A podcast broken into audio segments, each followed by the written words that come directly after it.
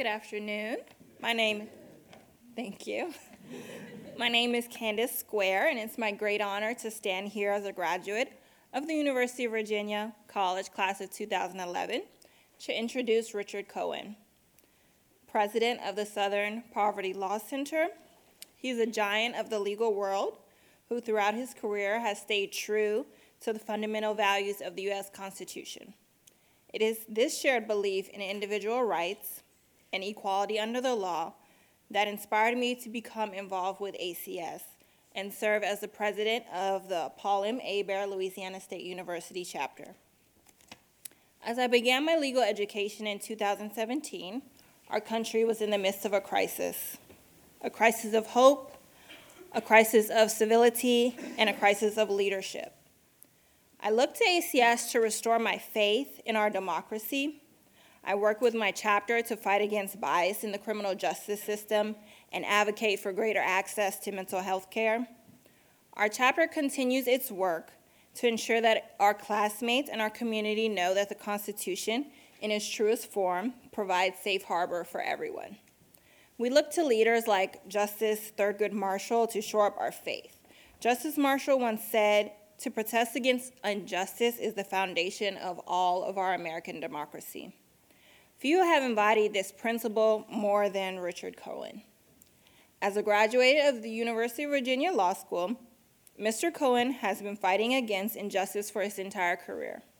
He began his career at SPLC as legal director, fighting against one of the ugliest forms of injustice, white supremacy.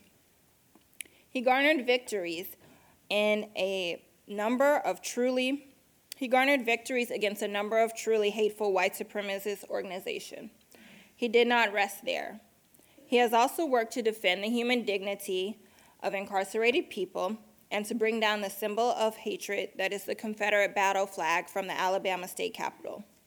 As president of the SPLC, he continues to lead a dedicated group of attorneys committed to fighting hatred and bigotry. He is also the only person that I know that has won in the Supreme Court and has also won an Oscar. Please join me in welcoming Richard Cohen.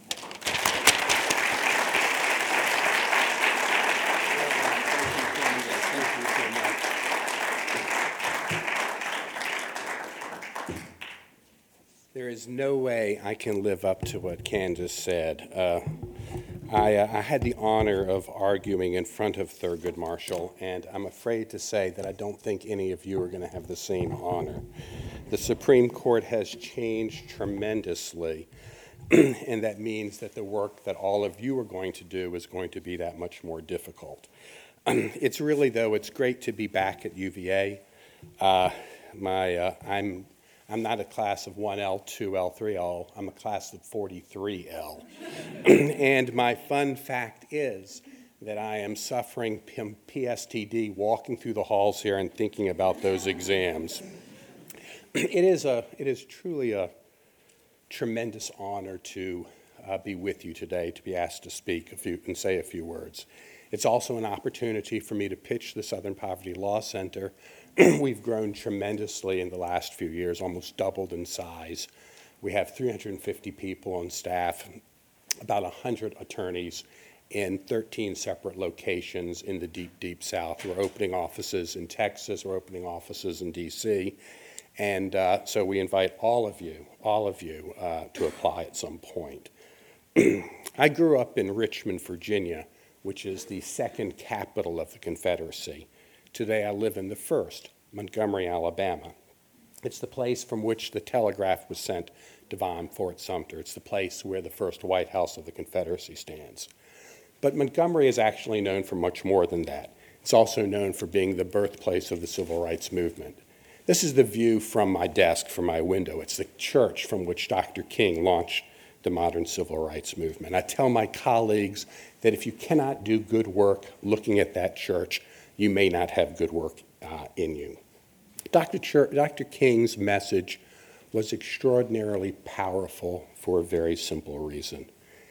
He said his dream was deeply rooted in the American dream, our founding documents. He said his mission his mission was to redeem the soul of America. And what he meant by that was ridding our country of racism. He dreamed that the, our country one day would live out the true meaning of its creed. The word creed is so important.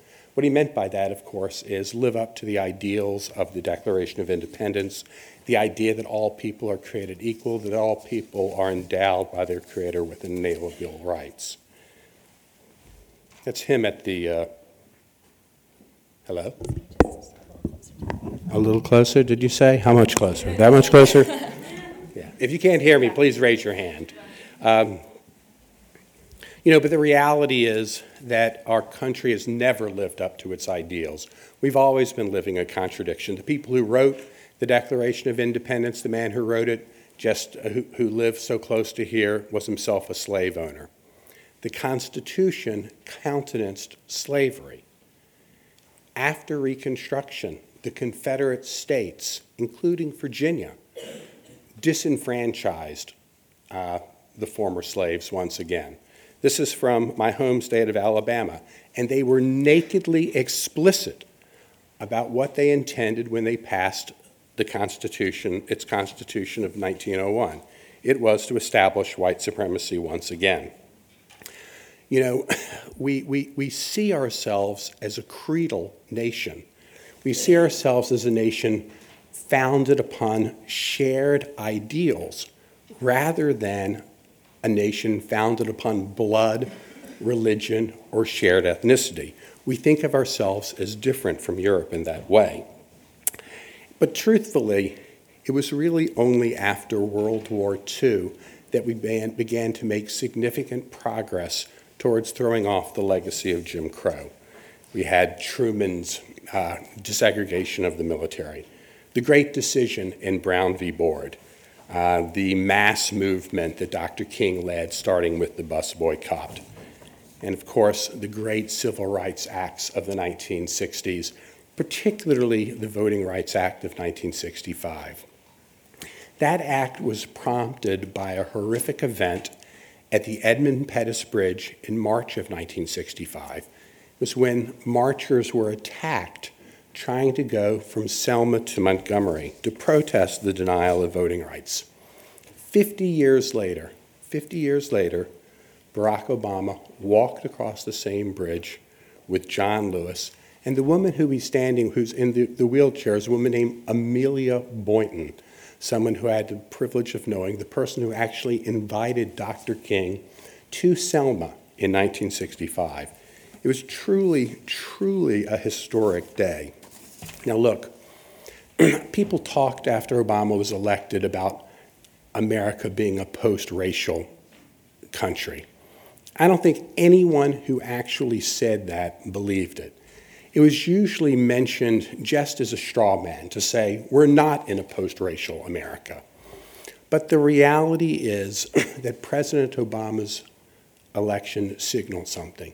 It signaled a closing of the gap between our ideal as a creedal nation and our rea- reality as a racist one. I thought that one of the most interesting moments when President Obama was elected were the words of his defeated adversary, John McCain. I don't know if many of you remember what he said. These, at what point he said, a century ago, President Theodore Roosevelt's invitation uh, to Booker T. Washington to visit and to dine with him at the White House was taken as an outrage in many quarters. America today is a world away from the cruel and prideful bigotry of that time. I think we can all acknowledge that point without being complacent today. But the truth is, as soon as President Obama was elected, he began to be delegitimized. Uh, he represented the change that a lot of people were scared of. And I'm not just talking about people in the Tea Party movement who, you know, delegitimized the president as, you know, the secret Kenyan born Muslim, you know, Manchurian candidate bent on, you know, subverting America.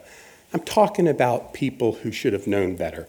People like Newt Gingrich, the former Speaker of the House, who said that the president operated from an anti colonial Kenyan point of view. And people like John Sununu, the former governor of New Hampshire, the former chief of staff to President George H.W. Bush, who said shamefully that he wished that President Obama would learn how to be an American. It really was an astonishing thing coming from a man who was born in Cuba. Uh, and, and of course, the person who beat the birther drum the loudest was Mr. Trump. And, you know, to me, it's really quite incredible, quite incredible to think today that the birther in chief is now the commander in chief. But the reality is that Mr. Trump's statements about birtherism and whatnot were just the first of the thousands of lies that he would say on his way to the White House and since he has been there. And frankly, from the moment, from the very moment that Mr. Trump came down that escalator in the tower in New York City that bears his name, he ran a campaign marked by bigotry, xenophobia, crude racial stereotypes, anti Semitism, and tweets from the gutter of the neo Nazi world. You know, typically, the white supremacists that we follow, they don't involve themselves in presidential politics. Why? Because they think each party is irredeemably corrupt. Not a dime's worth of difference between the Republicans and Democrats, you know, in the view of most white supremacists historically. Not this time. People like David Duke told people that it would be treason to their race not to vote for the president. And Mr. Trump shamelessly pandered to them. I look at this picture, and I actually saw this picture in a dictionary under the definition of the word awkward. I don't know what in the world Mr. Obama must have been thinking that day, but I got to tell you something. The contrast between Mr. Obama and President Trump is much starker than the difference between black and white. Mr. Obama rose to national prominence with a speech at the 2004 Democratic Convention. I don't know how many of you remember it. He said, There's not a black America, there's not a white America, there's not a Latino America, there's not an Asian America, there's just the United States of America. It's the creedal vision, right? It's the vision of Dr. King. It's the, dish, it's the vision of out of many, one. What did Mr. Trump do? He came to power on almost the exact opposite vision the vision of division. A type of populism tinged unmistakably with ethnic nationalism. Mr. Trump's message was powerful, not because most of his voters were a basket of deplorables, as Miss Clinton seemed to suggest during the campaign. His message was powerful because it played into the fears of so many Americans fear of losing status, the fear of cultural decline, a fear of our country's changing demographics. When the Southern Poverty Law Center was founded in 1970, less than one in five persons in our country was non white. Today, that figure's more than doubled and the country's having growing pains. It's having a backlash to our country's changing demographics. Mr. Trump didn't create this backlash. The underlying dynamics were in place long before he appeared on the political scene.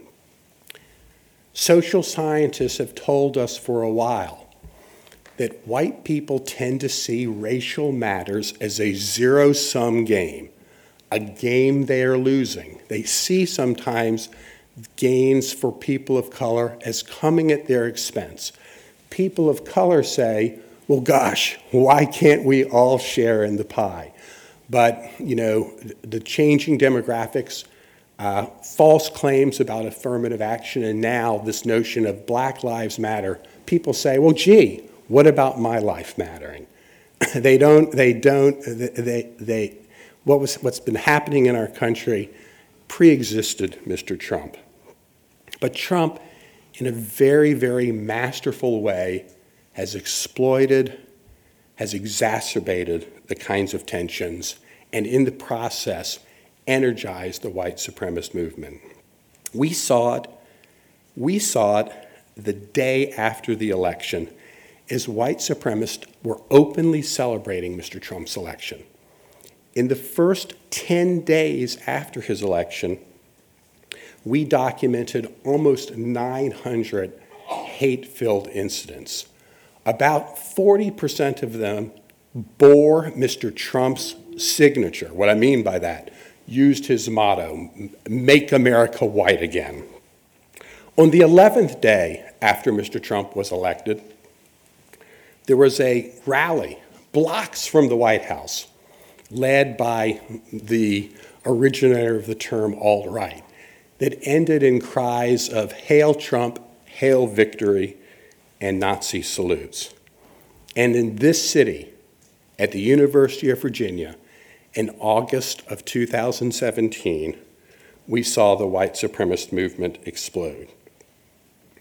They, what, you remember their chants You will not replace us, Jews will not replace us. What they were expressing was a fear among white supremacists of cultural genocide, of white genocide, this fear of being displaced in their own country. It was the same fear, the same fear that led Dylann Roof to gun down nine people as they prayed in an African American church in Charleston. Was the same fear that led a man more recently to murder 11 Jews who were praying in a Pittsburgh synagogue. The killer there saw the invading caravan, the so called invading caravan, as a precursor to white genocide. And he used the very language of our president, Mr. Trump, who had talked about the invasion in an effort to uh, rile up his base. Here's a picture of the invaders now. Mr. Camp, Mr. Trump's campaign was but a prelude to his administration. Think about the people that Mr. Trump drew to his side. Steve Bannon, a man who proudly claimed that he had made Breitbart News the platform for the, for the alt right. People like Jeff, Jeff Sessions, someone I know personally, uh, and someone who I think had a very, very cramped vision of our Constitution and of course, the loathsome Stephen Miller. Think about Trump's policies the Muslim ban, ignoring police abuse, abandoning the LGBT community, turning back the clock to a host of civil rights protections. I hope that we can that will fare better under Mr. Barr. Now, to some degree, Mr. Trump is being thwarted. The courts, at least so far, have often stood up to him. The press has called him out for his lies and not been intimidated by him. The Democrats have taken over the House. But even if the Mueller investigation were to lead to an early exit of Mr. Trump, I worry about the long term damage that he's caused. After the election, Representative Mark Sanford, a conservative, an extraordinarily conservative Republican, from South Carolina said that Mr. Trump had unearthed some demons. I think our work proves the point. Two days ago, we released our most, our most recent annual count of hate groups in the United States. And what we saw was a record number 1,020. In the four years that coincide with Mr. Trump's campaign and presidency, we've seen an increase of about 30% in the number of hate groups in our country. What you also see that in the latter years of Mr. Obama's presidency, the number of hate groups had fallen. More disturbing to me than the number of hate groups in our country is the impact of the kind of rhetoric that we're hearing on the nation's school children. We did a survey in 2016 that asked teachers about the impact of the campaign in their classrooms. We heard story after story about how young people were scared. Kids coming to school worrying about whether their parents would be home when they got home. Incredible stories of kind of increased bulliness in classrooms. We got one letter from a teacher, I'll never forget it. She said, Look, when a kid in my class used to say something rude or off color, I could stop him or her with just a look or one word. Now I can. The kids would say, Well, I heard it from that guy on television. It's a really, really sad state of affairs. What all this tells me is that the social fabric in our country has been torn. We sometimes hear that nobody's born a bigot. It's a nice, nice thought, but I doubt whether it's true. People are ethnocentric beings. As an evolutionary matter, as part of our instinct for survival, we tend to prefer people like ourselves. It takes civilization. It takes our family. It takes our schools. It takes our civic institutions. It takes our religious organizations to help us curb our ethnocentric instincts. Once they're frayed, I'm not so sure how quickly and how easily it will be to put them back together. There are undoubtedly some incredibly helpful signs. Hopeful signs. All of you are here today.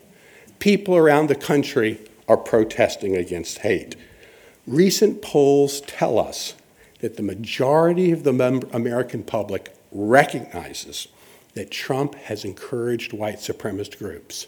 70% of the American public say that Mr. Trump has damaged the dignity of his office. Fully three quarters of the American public said that racist violence was a factor when they went to the polls this past November. What this tells me is that we have not lost our ability to be shocked. We haven't lost our ability to be outraged.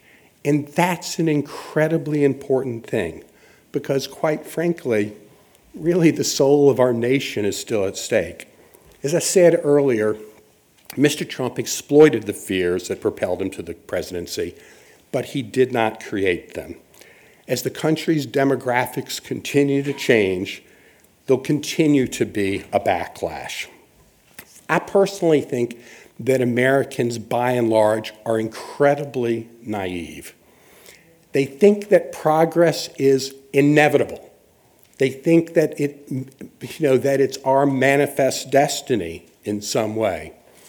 But if anything is true, the last few years have told us that it's important that we not be naive, that it's important that we be vigilant. Until we are truly a creedal nation, truly a high functioning, thoughtful, multiracial, multi ethnic democracy, until that day, we'll continue to be faced with the question that Lincoln raised in the Gettysburg Address whether a nation conceived in liberty and dedicated to the proposition that all people are created equal can long endure. In front of our office, there's a monument to the Civil Rights Memorial. It tells the story of the civil rights of our civil rights history. Famous events such as the, stand, the decision in Brown v. Board, infamous events such as the stand in the schoolhouse door. More importantly, it remembers the martyrs of the movement, people like Medgar Evers, who died so the rest of us could have the right to vote, and those four little girls in that Birmingham church who were killed by cowardly Klansmen in an effort to hold back the, the hands of time. The most important step, the most important place on the memorial isn't a historic event and it isn't the name of a martyr. It's actually this blank space. The space symbolizes that the civil rights movement didn't begin with the decision in Brown v. Board, and it certainly didn't end with Dr. King's death.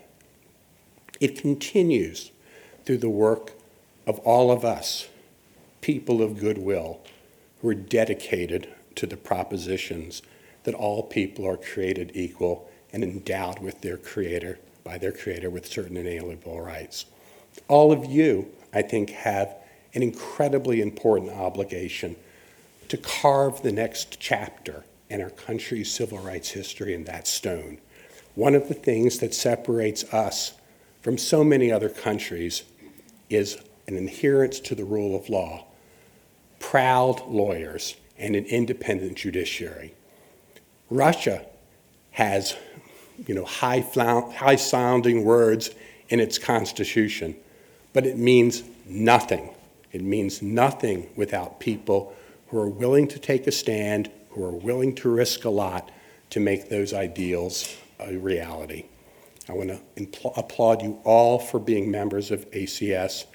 I want to thank you for being here. I want to thank you for what you're going to do after my time is long gone, and I want to thank you for your attention today. Thank you very much.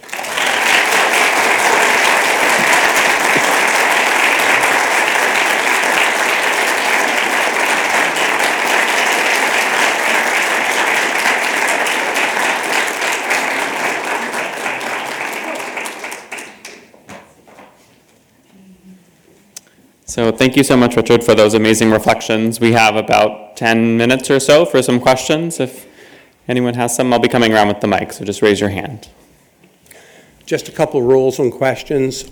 Only easy ones, no multi-part questions. And, and I think your colleagues would be happy to hear your own reflections as well. Hello. Hey, Thank you for your words. It's an amazing presentation. Uh, my name is David Ideli. I attend the Indiana University Maurer School of Law. Prior to law school, I served in leadership in the center right uh, national nonprofit in support of criminal justice and immigration reform. Yes. And part of me joining the team at that nonprofit was to provide my own perspective on issues working on those. Um, the difficulties was that in your work, you're able to notice the certain racial undertones that are barriers to policy. I just want to get your take on what are some of the limitations of some of those orgs and what can they do say it again, say it again a little louder.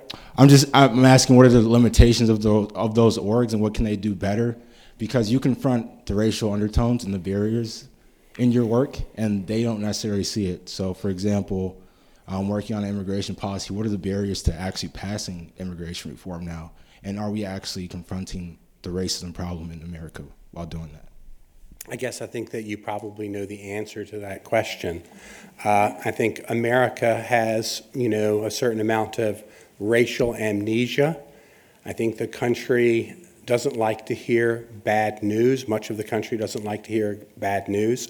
I think in many ways the uh, slogan, Make America Great Again, is a uh, cry not to confront what our true racial problems are. I think it's really critical for you, for everyone in this room, to make sure that people see those problems and remember them front and center. We don't have to be ugly about it. We're trying to, uh, you know, build bridges between us and people who think differently.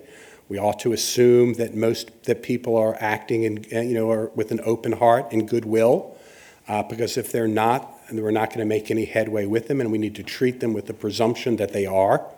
Uh, but I think we can't let people close their eyes to the injustice that's around them.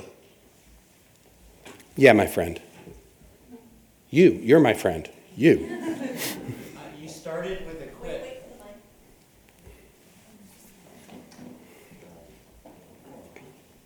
You started with a quip about the changing courts and uh, the arguments that we wouldn't make. Um, and you're the head of an organization that does impact litigation. Yes. And I'm wondering how your work is changing and your strategy is changing now. The cases that you don't want to bring, the courts you don't want to be in front of, and and how you uh, make the change you want to make in that environment. Yeah, no, that's a great question. And the kinds of changes that we're seeing in the courts and the kinds of different tactics that we need to employ have been things that we've been thinking about for more than a decade. When you, if, if, if you pulled out the uh, articles of incorporation from the United, from the Southern Poverty Law Center in 1971, you would hear it talking about the universe of ever expanding rights by the courts and whatnot. And it almost seems, you know, it's, it's, it's almost laughable at this point. We can never give up on the courts for a variety of reasons. But at the Southern Poverty Law Center, we've tried to develop other uh, tools for advocacy. We have a very, very substantial lobbying contingent. We have a very important, you know, communications function, and you know, and, and, find it, you know, helpful oftentimes to mobilize people. So it's really, you know, kind of a full court press. I want to say one thing about lawsuits and why I think they're so important. America, America is obsessed with lawsuits. If people can't watch, if people can't watch OJ in the morning, they watch Judge Judy in the afternoon. And because America lawsuits are incredible morality plays. You know, they're the, they put pit good and evil about, uh, you know, against each other. They're also powerful in the sense that we can sue the Trump administration and demand that they come before the bar of justice and answer. No comment doesn't work in a lawsuit. It means you lose. So we can make people answer for their conduct. Sometimes lawsuits you file, you might not think you can win them, but you're able to put them on the public agenda, put the issues on the public agenda in a very, very remarkable way. And in some cases, still, you know, it's able, we were able to win. We, we won an injunction last month, uh, towards the end of December, stopping the Trump administration for refusing to accept uh, asylum applications any place other than uh, ports of entry. Uh, we've had, you know, just uh, lawsuit after lawsuit challenging the Trump administration on a variety of fronts. We're going to win some, we're going to lose some, but we always have to try. Yes, ma'am. I I have a feeling that you have a voice that can be heard.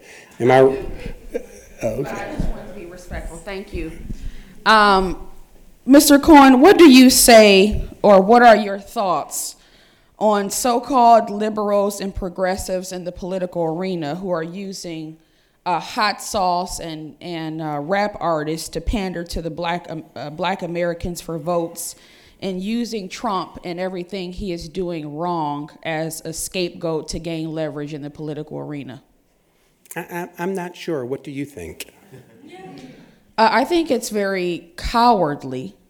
Um, I think that in this political arena, you need to pull your own weight. You need to speak to your accomplishments, etc., and your commitment to service to the people in order to gain leverage in the political arena. But I, I, I actually wanted, I, uh, I, I agree with you. I think that sounds right. I haven't thought about it as much as you. okay. So thank you for those Thank comments. you. Okay. Thank you. All right. Yes, sir. Hi, uh, Alex. Here's the, this is the radio voice, in case you forgot the fun fact. Hi there, guys. Alex Finkelstein here with a question. um, in the, the last few years, the importance of the media has been highlighted, to say the least, uh, as a watchdog, as a fourth check. Um, how has your relationship with the media changed over, let's say, the last three years, and how you publicize your work? Well, you know, we, when we released our uh, annual count of hate groups in Wednes- on Wednesday, we got, you know, a fair amount of traction. Uh, and so, you know, I think the media is, I think, hungry uh, for messages. Uh, I think one of the problems for us nowadays is, and we're a nonpartisan organization, but in an era where there's such polarization, it's hard to seem nonpartisan. And so, so much of the media, because of the high degree of polarization, simply will dismiss any facts that they find that don't fit into, you know, their world vision that come from progressive organizations. You know, the, the center has been hollowed out. And, you know, and I think that's a problem for, I think that's a problem for all of us. I think it's a problem for thoughtful conservatives as well. Thank you. I think we have a question here and two there. Oh, You might have just been waving to me, I just can't tell.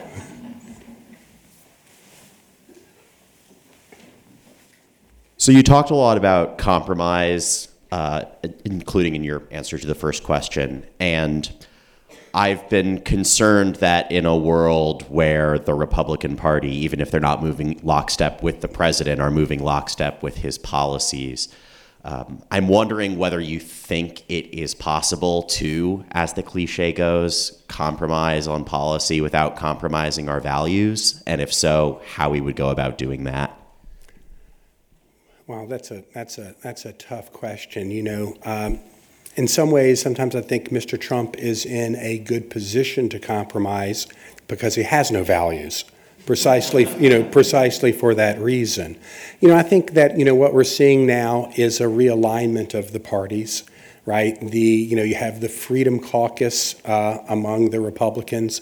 You have a split within the Democratic Party between you know kind of the centrist and the people who are represented or who, who you know, the, the AOCs of the world. And so I think we're looking at a big realignment of both parties. Uh, is there going to be a center that forms, or are we going to just, are the both parties going to uh, drift further apart? I don't know. I mean, I think that ultimately, you know, we have to accommodate legitimate interest in our country. We have to recognize that, you know, saying, you know, let's split the difference isn't something incredibly evil. We're not going to get anywhere otherwise. I- I'm not sure. I'm not sure I have much advice that Mr. McConnell would take. So we have time for one more question. Hi, thanks again for your um, presentation. I do have a question. Are state courts kind of the new ground for civil liberties and constitutional issues versus federal courts? Thank you. Well, I think that's a great question, and I should have respond, should have mentioned that uh, to, the, to the gentleman earlier. I think in many places that's the case. Uh, I think that in the area of children's rights, uh, we've seen that in many places around the country. Unfortunately, where the Southern Poverty Law Center practices is in the deep, deep South, we don't have a lot of those opportunities. But, you know, I know there was uh, uh, Justice Stevens recently wrote what I thought was an important uh, article in the New York Review of Books that made just that point, because I think he sees that the Supreme Court is, uh, uh, needs help and needs guidance from other courts around the country. Again, thank you for letting me be here today.